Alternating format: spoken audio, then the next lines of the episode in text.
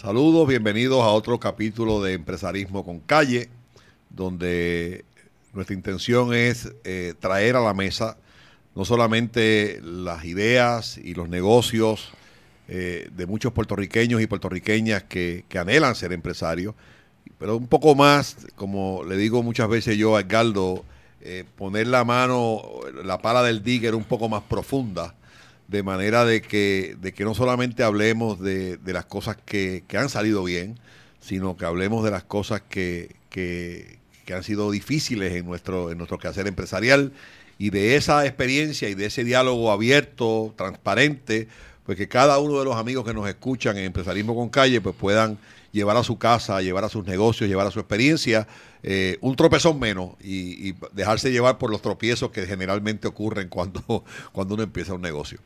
A mi derecha, pues ya mi, consabido cuarto bate, eh, el, Galdo Incentí, que ya se ha convertido casi en mi conciencia y que se distingue porque la última pregunta siempre la hace él después que yo me despido. Este, y otra vez, otro disclosure más. Van a ver que esta camisa la utilicé en otro podcast, pero es que grabamos dos podcasts el mismo día. No tengo 15 camisas negras como en Galdo. Tengo una camisa de este color, así que hoy aparece en los dos podcasts que estamos grabando. A mi izquierda, pues dos jóvenes que quieren ser empresarios.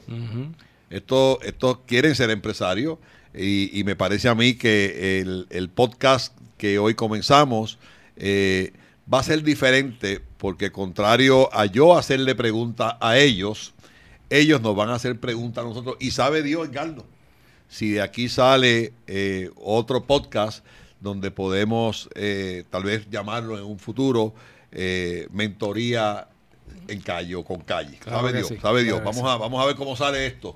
Aquí no, no hay libreto, aquí no hay nada. E inclusive, eh, si ven que mi rostro está un poca con poco brillo, que eh, tenemos los servicios de una maquillista que también nos ayuda con el tema de... Con el tema próximamente lo va a entrevistar, ¿verdad? Próximamente lo va a entrevistar, también brega con la parte de, de dirección, de sonido, o sea que aquí todo se hace con, un presupuesto bien reducido, así que es parte de eso. Así que bienvenido, ¿cuál es el nombre de cada uno de ustedes? Porque hoy eso es lo único que voy a entrevistar. Claro, claro. Eso es lo único que voy a preguntar hoy. ¿Verdad? Yo tengo aquí a mi esposa, Maidalis Toro, ¿verdad? Que es mi Buenas tardes y gracias por darnos la oportunidad de estar aquí en la tarde de hoy. Un placer, Maidalis. Y mi, nombre, ¿verdad? Este servido Jaime Centeno para servirle. Bueno, Jaime, y yo estoy viendo unas lechugas y unos cilantros y unas cosas ahí. ¿De qué, ¿De qué se trata esto? Mira, esto se trata de un proyecto familiar, ¿verdad? Que surgió una idea entre mi esposa y yo de hacer un producto que sea diferente a lo tradicional que la agricultura. La agricultura normalmente es en tierra. Y en fin, que eso, ¿verdad? Nosotros queremos hacer algo diferente, que pusiéramos hacer un producto de buena calidad, que sea sustentable y un producto, ¿verdad? Que sea un beneficio para la, para la salud del pueblo y a través de un hidropónico pudimos lograr el objetivo. O sea, que ya tú estás set, ya tú tienes todo ready, ya está completo. ¿Ya que tú vienes aquí si ya tú estás, todo está ready? Bueno, vengo a conocer cómo Manolo Sidre logró ser, hacer los sidrines. Bueno, pues yo estoy abierto a sus preguntas. yo soy abierto a sus preguntas y Carlos también. Muy bien. que empiece. También para nosotros pues saber de la, ¿verdad? De, la experiencia, tener eh, ese feedback y esas recomendaciones, porque como usted bien dicho, bien ha dicho, pues somos jóvenes, estamos comenzando en esto. Eh, honestamente no tenemos experiencia más allá ¿verdad? de estudios en agricultura, simplemente tenemos un gran interés de poder comenzar un negocio y aportar también a lo que es la salud de la alimentación y, y, al bienestar de, del pueblo puertorriqueño. Eh, ya en estos últimos tiempos, pues ya la gente está teniendo un poquito más de conciencia de la importancia de lo que es alimentarse un mm, poco mejor. Y yo creo que nosotros, ¿verdad? dentro del negocio y, del interés que tenemos, aparte de, que sea una empresa familiar, pues también es llevarle algo eh, bueno a la mesa de, de nuestros hermanos puertorriqueños si yo voy a, contestar esa pregunta tan amplia, ¿verdad? Eh, vamos a ir partiéndola por pedazos para que...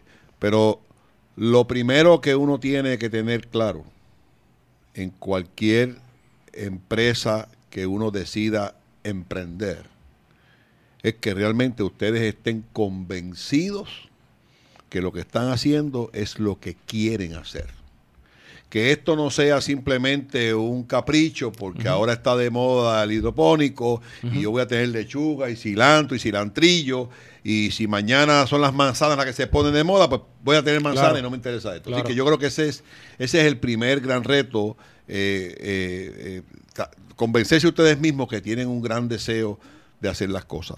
Este, pero con eso no se paga la luz. No. No, la luz no se paga con una idea solamente. Claro. Este, hay que pagar la luz con otras cosas. Este, ¿Qué saben ustedes de esto? Realmente lo que adquirimos conocimiento es a través de lo que hemos leído, porque no somos agricultores ni tenemos un bachillerato en, en agricultura, y la orientación y nos estamos adiestrando y capacitando ¿verdad? a través de cursos que da agricultura para poder seguir evolucionando y, y sernos más expertise en la materia. Y me imagino que YouTube ayudó un montón. y eh, YouTube es la escuela para mí. Es casi una universidad para mucha gente, ¿sabes? Sí, ahí aprendemos mucho. Mucho. Eh, también, pues, obviamente lo que es técnico, eh, YouTube, a través de YouTube, pues, pudimos aprender cómo armar esa estructura y lo que lleva eh, la mesa del hidropónico, este, cómo es su funcionamiento, el sistema de riego, eh, la bomba, eh, toda la estructura como tal, pero obviamente pues el expertise de la agricultura pues, pues es importante porque estamos, estamos cultivando, tenemos un producto de la tierra. Pues mira, mira cómo era el YouTube de mi época, hace 41 años atrás. Yo decidí montar una panadería y yo no sabía absolutamente nada de lo que era pan. Cero, nunca en mi vida. De hecho, el día que, que yo abro el negocio, ese día el panadero faltó. Y mi hermano, que era muy diestro, junto conmigo, nos, metimos en el taller y sin saber lo que estábamos haciendo, mezclamos azúcar, ah, mezclamos harina, mezclamos agua, mezclamos sal, mezclamos grasa, mezclamos levadura. Nos equivocamos en el tiempo del batido y le dimos más tiempo al batido. Y nos equivocamos en el tiempo del sobo y lo sobamos mucho más. Y el producto salió un producto dulce, tipo a Mallorcao, que no era el pan de manteca que se comía en aquella época. Y de ese invento, nada planificado, nada de YouTube, salió el pan sobao. Que hoy día no solamente se vende en Puerto Rico, sino que se vende en 44 estados de los Estados Unidos. Pero antes de yo, de que me faltara el panadero, lo primero que yo hice fue visitar las 14 panaderías que había en Arecibo cuando yo empecé. ¿Y de dónde sacaste los fondos para abrir la panadería? Eso viene ahorita. Mm. Eso viene ahorita. Las 14 panaderías que yo me encontré tenían cinco cosas en común. En todas el pan estaba frío. En todas el dulce estaba viejo. En todas hacía calor. Todas estaban sucias. Y en todas el servicio era deficiente. Así que yo no inventé la rueda. Yo no inventé el negocio de panadería. Yo simplemente monté un sueño alrededor de esas cinco cosas. Y me dieron rápidamente la aceptación y una cosa que es bien importante, diferenciación. Y hablando de diferenciación, en el empaque es que tenemos que empezar a diferenciarnos. Porque este tipo de bolsa plástica es la que se utiliza en la industria. Claro que sí. No sé cuál es lo que vayan a hacer, pero búsquenle a esto un sentido de diferenciación. Una vez usted tenga una idea, que usted esté totalmente convencido de esa idea, que usted pueda llevar esa idea a un plan que no tiene que ser un plan elaborado, que mucha gente piensa que un business plan de 20 páginas y con gráficas. En mi época no existían gráficas. Claro. O si existían yo no la sabía pero yo sí podía hacer algo con cada una de las personas a quien toqué la puerta para que me dieran chao. Convencerlos que yo tenía una idea clara, que yo sabía para dónde yo iba, que yo no tenía dinero, pero que yo tenía un plan. Y de ese plan convencí a un pariente que me prestó 35 mil pesos, convencí al banco para que me llevara Small Business, sin dinero, sin chavo, y yo logré levantar entre esa persona que me prestó los 35 mil pesos y el banco, logré levantar 135 mil dólares. Y con eso yo empecé el negocio. Así que al final del camino es importante que todos entendamos que siempre eh, hay dos preguntas que, en Puerto Rico se hacen y que yo realmente quisiera como ponerlas en una esquina. ¿Por qué el, el gobierno me puede ayudar? El gobierno no tiene que ayudarte a ti. No. Y lo segundo, ¿de dónde yo saco los chavos? Las dos necesitan un ejercicio anterior. Que ustedes descubran primero qué es lo que quieren, cómo lo quieren hacer. Y que no solamente me lo vendas de aquí a mañana, me lo vendas en cinco años. Sustentable. ¿Dónde estamos, ¿dónde estamos de aquí en cinco años? Y, esa, y ahora le voy a decir la pregunta a ustedes. ¿Dónde estamos en cinco años? Cinco años, eh, esperamos tener dos cuerdas por lo menos con 10 invernaderos, hacerlo solar y que la estructura sea evitando la atmósfera en los tiempos de huracanes. Porque he conocido mucha gente que tienen hidropónico y se han quedado en la base de producción, pero no se han quedado en la base de la estructura. Y lamentablemente lo sacan de carrera. Porque ahora que la estructura se lastima, que es lo más costoso, pues realmente no puede. Y la estructura es, me imagino que el andamiaje en PVC y la carpa. Exacto. la estructura como tal es, ¿verdad? La, la, sí, donde, donde realmente va a estar el invernadero, pero que se, en vez de una carpa sea de tubería de 2x2 de, ¿verdad? De, aluminio que sea más sustentable, este, que, la, que podamos jugar con la altura, con la dimensión de que el viento entre y fluya, ¿verdad? y no nos afecte tanto la estructura y evitar que se corroe tanto, porque eh, también se, va, se puede poder. Nosotros pensamos siempre todas las alternativas que yo invierta y no tenga que volver a reinvertir, porque ahí entonces tenemos pérdidas. Y la sombra para ustedes es importante, ¿verdad? Sol. Nosotros, el, sol. La planta necesita vitamina, eh, necesita sol y agua. Con eso ella los nutrientes esenciales. ¿El sol es producible químicamente? Me, pregunto, ¿es producible a nivel de, luces, a nivel de...? Se puede hacer, porque tiempo atrás usted me envió un video que yo vi, que yo Claro que sí, y me recuerdo y, y sí se podría hacer, pero sería muy costoso en el sentido, ¿verdad? De, de, poner un sistema. no, que jalaría mucha luz. Entonces las plantas, nosotros normalmente, ellas naturalmente absorben los nutrientes del día. Tener las 24 horas con sol también las quema, crean hongos, las puede, ¿sabes? Las plantas son naturalmente un poco de sol en el día y por la noche agua y las mantenemos todo el tiempo hidratadas y con el día ellas reviven otra vez y volvemos otra vez al sistema. Pero todo el tiempo 24 horas sería a mí, me, a mí me preocupa un poco, Juan. Jaime. Jaime, perdóname. A mí me preocupa un poco, Jaime. Es que es Jaime Gabriel. A mí me preocupa Jaime Gabriel Centeno. Este, me preocupa un poco el tema de la vulnerabilidad. Este, si yo fuera un inversionista y tú me vas a pedir dinero para un proyecto agropónico como el tuyo, donde un componente sería un sistema de techados, ya bien sea con sarán o, con, o, con, material más, este, yo lo, yo pensaría muchísimo darte el dinero porque sin duda alguna eh, tengo un problema de, de, condiciones atmosféricas y de huracanes y de tormentas y de otras cosas. Claro. ¿Cuál alternativa tendríamos a la sustitución de, esas, de ese tipo de carpas? ¿Cuál sería la sustitución? Eh, realmente lo que yo he podido evaluar ¿verdad? Y, ver a través de otros proyectos que he visto a través de internet, lo que recomienda son estructuras en, en, ¿verdad? en, hierro bien, de, de, material de buen calibre, o hacerlas en cemento y hacerlo a solar, este, con fotosíntesis interiores y eso, pero realmente es bien, bien costoso porque realmente eh, habría que producir unas cantidades, habría que ver cuánto tengo y cuánto gasto en operaciones. Y si el sol puedo hacerlo un poquito, ¿verdad? Que me economice un poco de energía, lo voy. ¿Qué, ¿Qué, conocen ustedes del mercado en el sentido de que cuáles son los productos que más se venden, cuál es la estructura de precio, quién es el competidor?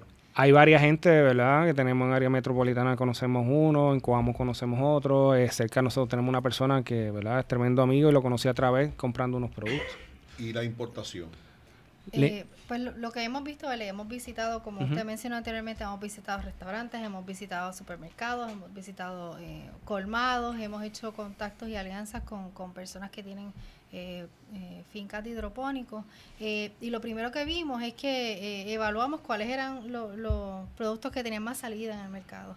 Y vemos que uno de ellos es el cilantro. El cilantrillo es base en la cocina puertorriqueña. Y tanto la gente lo consume como lo consumen los supermercados, como lo venden en el supermercado, como lo consumen los, los restaurantes. Entonces entendimos y vimos que era un producto que no podía faltar también para nosotros en nuestro, en nuestro proyecto.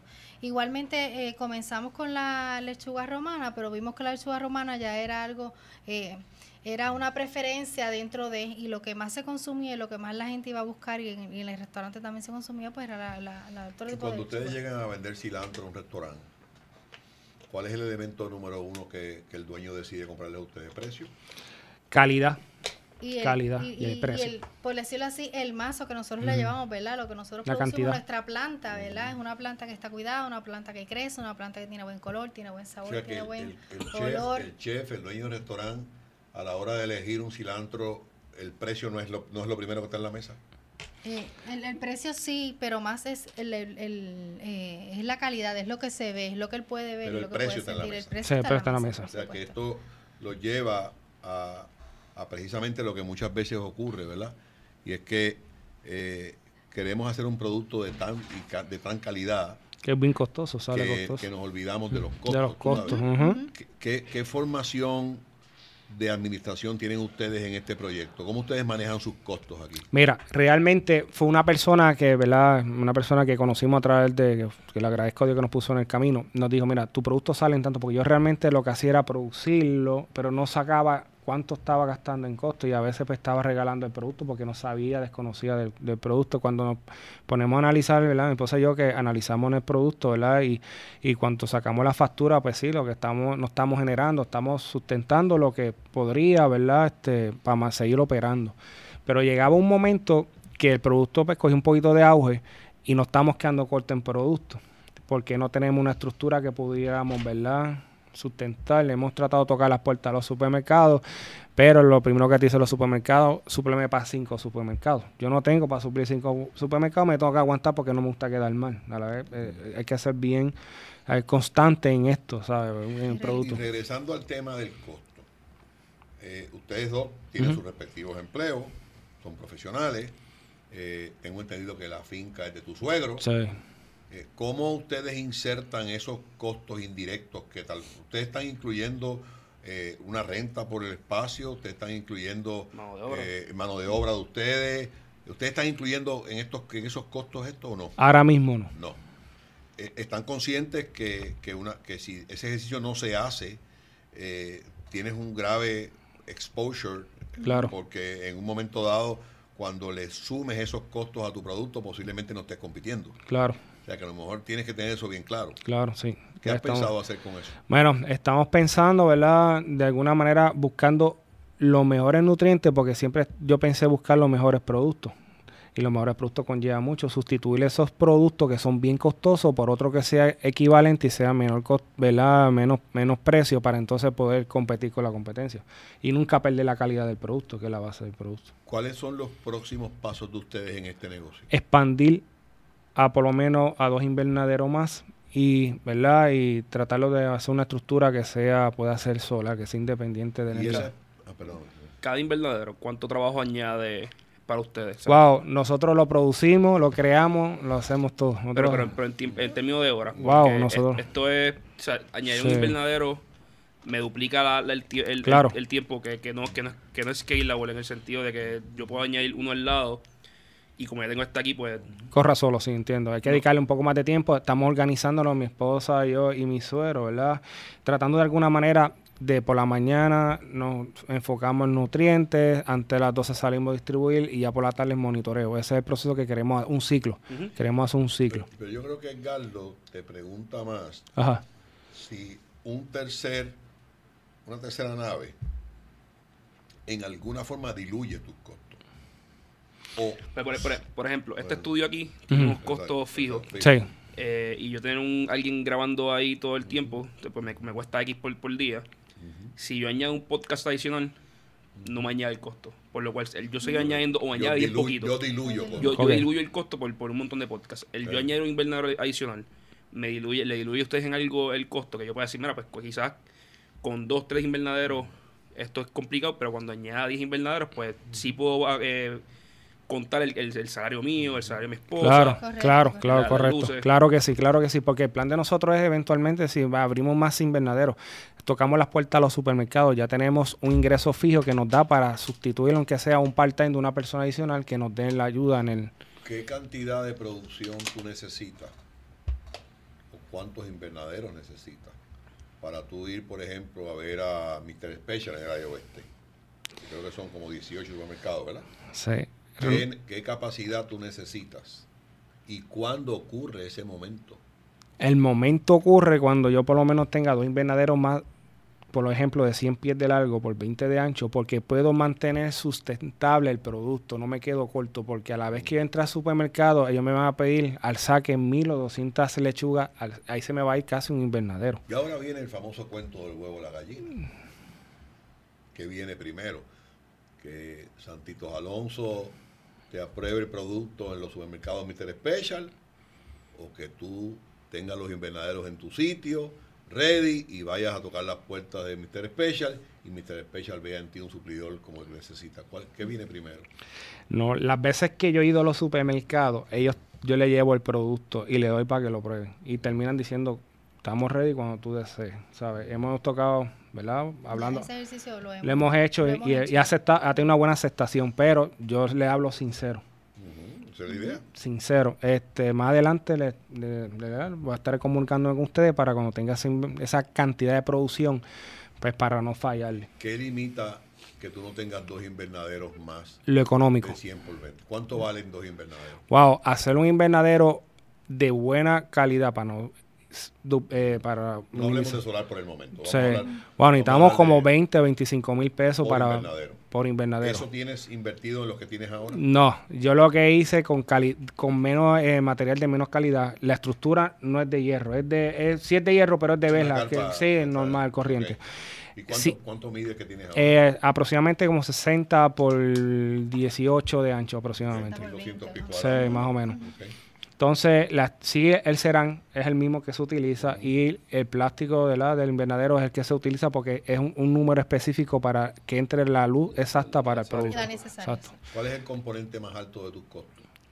Wow, la estructura. La estructura, no, pero de tu costo de producción. De producción, realmente lo que es, eh, es costoso son las bombas de agua que en, realmente... ¿Y ese equipo? De, de, la materia prima. Ah, de materia prima. Eh, el, el foam que se usa para el semillero que es un poco costoso porque eso viene exactamente. ¿Ah? ¿Es resina o es foam? Es foam, aquí está. Aquí tenemos la parte que es un foam que integra la semilla dentro. ¿Y, los nutrientes? Los nutrientes no son tan costosos porque se pueden jugar con el precio. Sí, em, eventualmente empezamos con uno que costaba súper carísimo, que tenía todo. Pero a través del tiempo, y fuimos a lugares que son especialistas en esto, dicen, no, tú compras el magnesio aparte, el calcio aparte y el nutriente. Y tú vas a jugar con una fórmula que se basa. Son dripping de, agua. Agua. Constante, minuto. Eh, hay que chequearle pH por las mañanas. si, este, hay que chequearle. Sí, los dos aprendimos un montón. Y los ppm, los nutrientes de la planta. Porque esto es como un bebé. Cuando el bebé nace, lleva cierto cierta alimentación. Cuando va evolucionando, tú vas aumentando la alimentación. Y ya cuando son adolescentes, pues le da todos los nutrientes. Y las lechugas y las plantas son igual, igual que los humanos. ¿Y cómo, cómo distribuye esto? Esto lo distribuyo este, realmente buscando la primera vez, pues tenía pérdida porque no lograba el tamaño ni, ni que, que, ameritaba, porque amerita de 10 onzas, 8 onzas para, aproximadamente para poder distribuirla, para, porque si no, no era costo ni, no era costo efectivo ni para los restaurantes, porque era mucho gasto para los restaurantes. Y empecé con pérdida y eventualmente empecé con una, una, bolsita que era menos de la mitad y eventualmente duplicamos el tamaño, pues minimizamos la pérdida en el sentido de que en vez de echar cuatro mazos, estamos echando dos o uno ya, porque logramos el peso y el tamaño. Y el sabor, mantenemos siempre el sabor. la distribución, una vez ya cumple, eh, cumple la lechuga y el producto con el tiempo que, que, ya tiene que tener en mesa, pues se hacen unas rutas de entrega. Digamos, que, todavía, que, todavía no están. Lunes y miércoles estoy tratando que cercanos para no... Sí, claro que sí. Obviamente porque hay que añadirle el costo de la gasolina y la entrega y todo lo demás, así que pues nos hemos mantenido lo más local posible eh, para poder suplirle obviamente la, la, cantidad que esos clientes cerca o cuán lejos está tu negocio hoy del plan original de ustedes que, que los envolvió en esto? Yo lo veo más cerca de poco a poco lograr la meta de que como empezamos, porque realmente yo empecé con una mesa nada más de hidropónico. Ya tenemos cuatro. Pero de ahí no podemos, tenemos que sacar un poquito más para hacer otro invernadero, porque ya suplimos el, el tamaño de la capacidad del invernadero. Pero sí, estamos con mano a los sidres, yo sé que sí, nos va a abrir puertas para nosotros hemos, hemos ido evolucionando. hay, hay una cosa que es bien importante que ustedes tengan bien claro. El, así escuchándolos, ¿verdad? Y me parece escuchar a mis hijos y a, muchos amigos que, se acercan a nosotros, ¿verdad? Ustedes tienen una fuente de financiamiento que ustedes no están mirando. No. Esa fuente de financiamiento se llama tu suegro. Sí, exactamente. Porque tu suegro te prestó un terreno. Claro. Que no te cobra un divino. Claro. Este, que me imagino que el agua y la luz la pagan también. Eso lo pagamos nosotros en la menos mal, muy bien, menos mal. Y, pero además de, esa, de tu suegro, yo creo que hay una fuente de financiamiento que son ustedes dos. Y es que ustedes están, de, no cobran, están absorbiendo todos esos costos de producción y de distribución que cuando lo miras y lo cuantificas, posiblemente es el pago de 300, 400, 500 pesos mensuales de un préstamo que hubieses hecho. Claro, claro que sí. Eh, en esta etapa en que ustedes están, en esta etapa que ustedes están, yo creo que hay que empezar a escribir. Hay que empezar a escribir, eh, primero que todo, eh, sentarse ustedes y, y hablar un poco de cuál es la visión que ustedes tienen con este producto. Y la visión no es otra cosa que a que ustedes aspiran. Claro también tocar el tema de la misión. Y la gente dice otra vez hablar de misión y visión. Es que si usted no sabe para dónde va y usted no sabe cómo hacerlo y usted llegó. Sí. Así que tiene que mirar la visión, que es donde yo quiero estar mañana, y la visión, cómo yo lo voy a hacer para estar mañana. Porque dentro de eso que dice Manolo, quizás, para darle un poco para abajo, quizás usted lo que quiere es tener una compañía que diga, mira, pues quiero reemplazar mis dos trabajos Seguro. y hacer X cantidad de chavos al mes, que es lo que no te va a vivir, y pues para eso me hace falta tanto de inversión y ya. O quizá usted dice, mira, yo quiero montar la compañía más grande de esto en Puerto Rico y distribuirle a los exportarlo. del mercado, claro. exportarlo. Que son dos cosas diferentes. Que, o probablemente esté en un punto del medio. Nosotros queremos, como yo le decía a mi esposa, que, que, que, que tan importante es la lechuga que viene de los Estados Unidos a la de nosotros. Porque yo la, la consumo y la he puesto yo a comparar y yo digo, pero es que mis lechugas tienen mejor textura y sabor. Y siempre me, me he puesto a pensar cómo lo hace la distribución es para exportarlo porque es bien costoso también exportar un producto. O sea, realmente averiguado y es bien costoso. Pero, yo quiero yo quiero traerte aquí la historia del pollo chiquito y pellejú. Ajá. Sí, claro, Muchas veces es fuerte. Eh, cuando los años que yo empecé, ¿verdad? Pues había una guerra entre el pollo congelado que venía de afuera y el pollo fresco que se hacía en Puerto Rico. Al final del camino, el pollo congelado que vino de afuera se evolucionó, eh, creció en tamaño, la tecnología mejoró y ahora está pescosa limpia en las góndolas del, del, supermercado por precio y lamentablemente el pollo es el alimento que más se come en Puerto Rico y en muchas partes del mundo. O sea, yo creo que es importante en esta etapa, en esta etapa tener claro y volver para atrás. Y no, no, es, un, no es un tema de discutirlo aquí, es un tema de ustedes dos con tu suegro, con alguna amistad. O sea, ustedes tienen que definir la aspiración. Y una vez ustedes definan la aspiración, entonces ya ustedes van a saber qué necesitan para que esa aspiración se logre. Y de esa de ese ejercicio mental, que tampoco es muy elaborado, ustedes van a sacar unas estrategias. A lo mejor son tres, a lo mejor son cuatro, a lo mejor son cinco. Y a esas estrategias ustedes le van a poner unas tácticas. ¿Qué son esas tácticas? De cómo voy a hacer cada una de ellas, cómo las voy a ejecutar. Y unas métricas. Óyeme, ¿cuánto ¿cuántas lechugas yo voy a estar produciendo en el año 2021? Claro. Con esa información que ustedes tengan, ustedes construyen, en este caso de ustedes, dos cosas. Una proyección que es muy importante. ¿Para qué la proyección es importante? No solamente para ustedes, para quien ustedes le toquen la puerta para pedirle chau.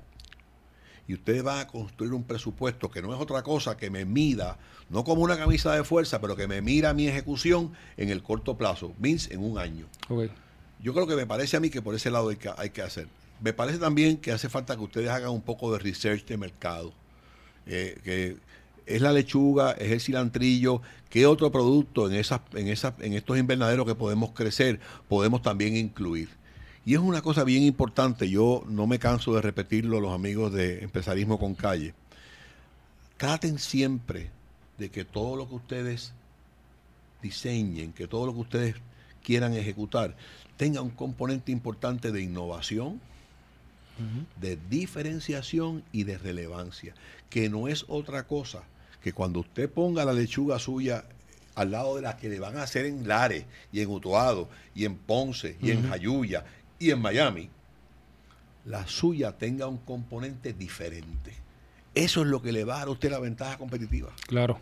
Si usted no hace eso, va a ser bien complicado que usted pueda eh, eh, entrar en una, en una competencia y puede caer lamentablemente en lo que muchas veces pasó y que el pollo frío y pellejú poco a poco alcanzó al pollo fresco de Puerto Rico. O sea, que tengamos eso bien claro. claro.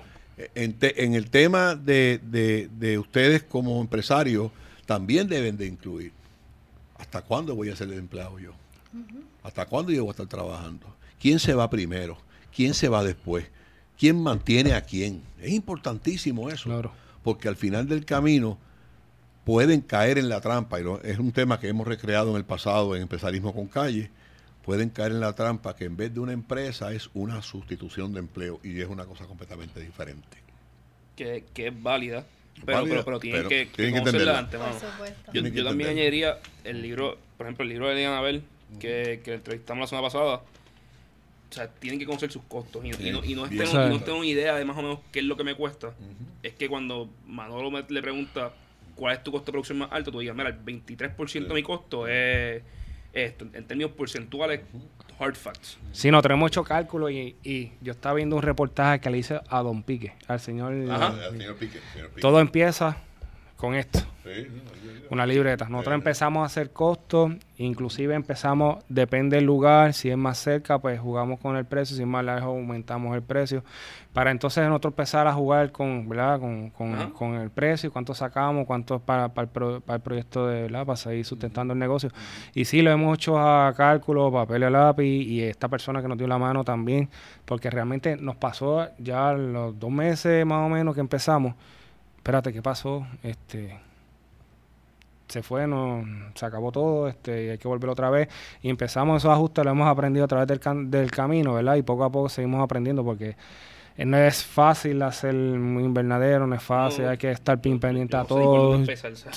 bien y, que, y, que, y que yo les traigo, por ejemplo, ya hay, que yo conozca, hay dos dos negocios puertorriqueños, los dos, bien, bien exitosos. Uno lo tiene Puerto Rico Supply y el otro creo que lo tiene Caribbean Produce, que ya no se ya no se limitan simplemente al cilantrillo o la lechuga.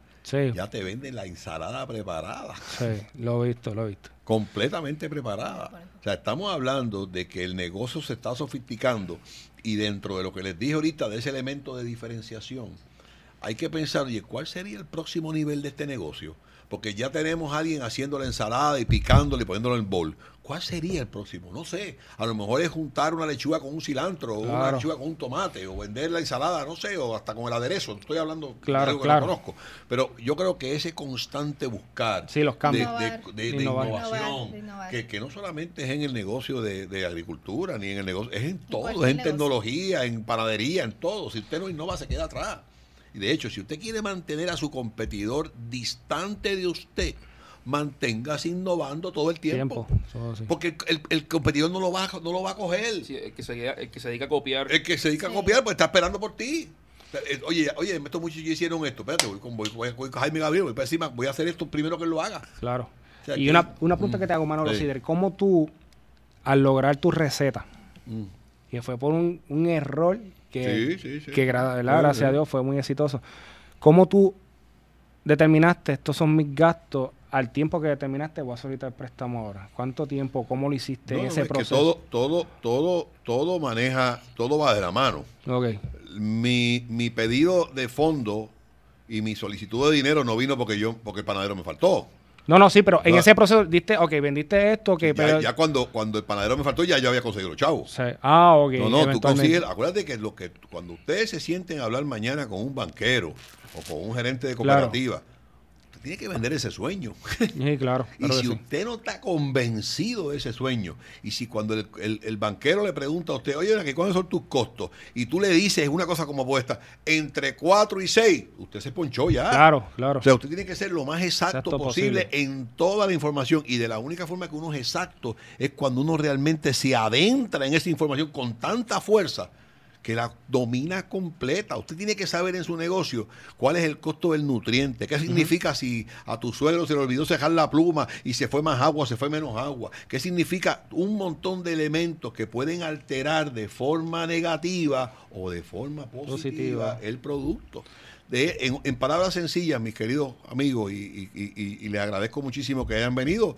porque, porque se los tengo que agradecer, porque no todo el mundo tiene la humildad de venir, ustedes han venido, a, no, a, no vender un producto, sino a, preguntar de cómo puedo ser mejor. Y esa humildad, al final del camino, créame, esa humildad paga. Esa humildad tiene, tiene, va, va a tener tracción y los va a ayudar muchísimo a ustedes en el futuro. Porque el que no conoce y no pregunta y se cree que sabe, está destinado a fracasar. Pero el que no conoce, tiene la humildad, pregunta, escucha e implementa, de eso fue lo que hicimos todos. Lo que yo hice en mi vida no vino Bester porque yo me llamo Manolo. Lo que vino en mi vida fue una combinación de muchas cosas, entre ellas y para mí la más importante, mirándolo a los ojos a ustedes, es que yo tuve siempre la humildad de escuchar. Y siempre, siempre, siempre he sabido que yo no me la sé toda. que siempre hay alguien que sabe más que yo. Y yo prefiero escuchar que alardear que sé. Así que lo que yo estoy hablando con ustedes aquí no vino de ningún libro, no vino de algo que yo estudié, no vino de la experiencia, de las caídas que nos dimos. Y de esas caídas que se aprende. Obviamente, si se cae dos veces, tenga cuidado porque entonces es medio morón. Pero si usted se cae una vez y, no vuelve a caerse, no tiene problema. Así que, otra vez, están en una etapa muy, muy, muy importante de su vida. Eh, los, los, errores que ustedes no, no, son grandes, no son errores que, ustedes están cometiendo, pero ustedes van a entrar a cometer errores ya mismo. Cuando, cuando quieran crecer y cuando quieran ampliar su producción y no se tomen en consideración unas cosas que son importantes tomar. Como ejemplo, ¿cuál? Como por ejemplo tu volumen.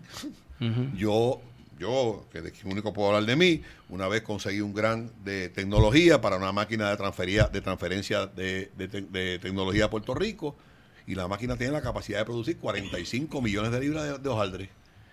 Y, el mercado de Puerto Rico eran 3 mil millones, digo 3 mil libras. ¿Qué, hice? Por poquito quiebro. O sea, usted no hace nada creando un invernadero si no tiene mercado. Claro. Usted tiene que primero que, que probarse a ustedes, no a mí, a ustedes mismos, que ese invernadero de 62 por 100 o por, o por 20 o por 18 es bien rentable. Un producto de extremada calidad que ya ha sido probado y entonces usted se va a mover a un segundo invernadero porque hay un individuo que ya usted lo tiene hablado.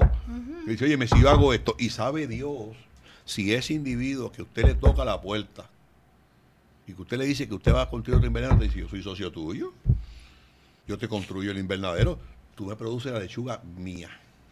Y yo soy socio tuyo. Eso en el pasado, en Puerto Rico, se utilizaba muchísimo. Los supermercados grandes fueron los pioneros en eso, Tirado Cordero Vadillo. Compraba, no compraba finca, compraba producciones en Costa Rica, en Ecuador. Aquí se hacen un café. Con café. Con café. Con café. Starbucks. Starbucks.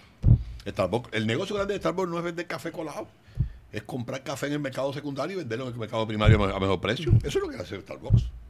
Así que yo creo que otra vez, es un negocio interesante, un negocio competido. Hay mogules en este negocio. siempre busquen que la diferenciación, la calidad y la relevancia, y cuando ustedes vayan a montar un negocio, acuérdense de tres letrecitas. Cualquier cosa que ustedes vayan a hacer, consígase en tres letras y apúntalas, aunque sean aquí en el brazo. La C, la O y la N que sea conveniente, que sea oportuno y que sea necesario. Porque tener un invernadero, por tener un invernadero, no, no, no, no es así. No, no, no. Tiene que tener de la mano, tú sabes. El, así que a nombre de, empresarismo con calle, a nombre del equipo de trabajo, pues les doy las gracias por venir desde San, San Germán, Este, a, a Guainabo, pero sin duda alguna, este, yo estoy completamente convencido que que se llevan debajo del brazo, pues, un aprendizaje y se llevan debajo del brazo una, una, lección que les va a servir. Y sí quiero decirles algo a los dos. Cuando usted decide montarse en un carro, arrancar para San Juan, someterse al tráfico y a llegar a Guaynabo para sentarse en, en un podcast, en vez de decir lo que tengo, a escuchar lo que tengo que hacer es el primer gran paso del triunfo. Disfrútenlo, que va a llegar. Dios los bendiga. Muchas gracias. Hasta la próxima.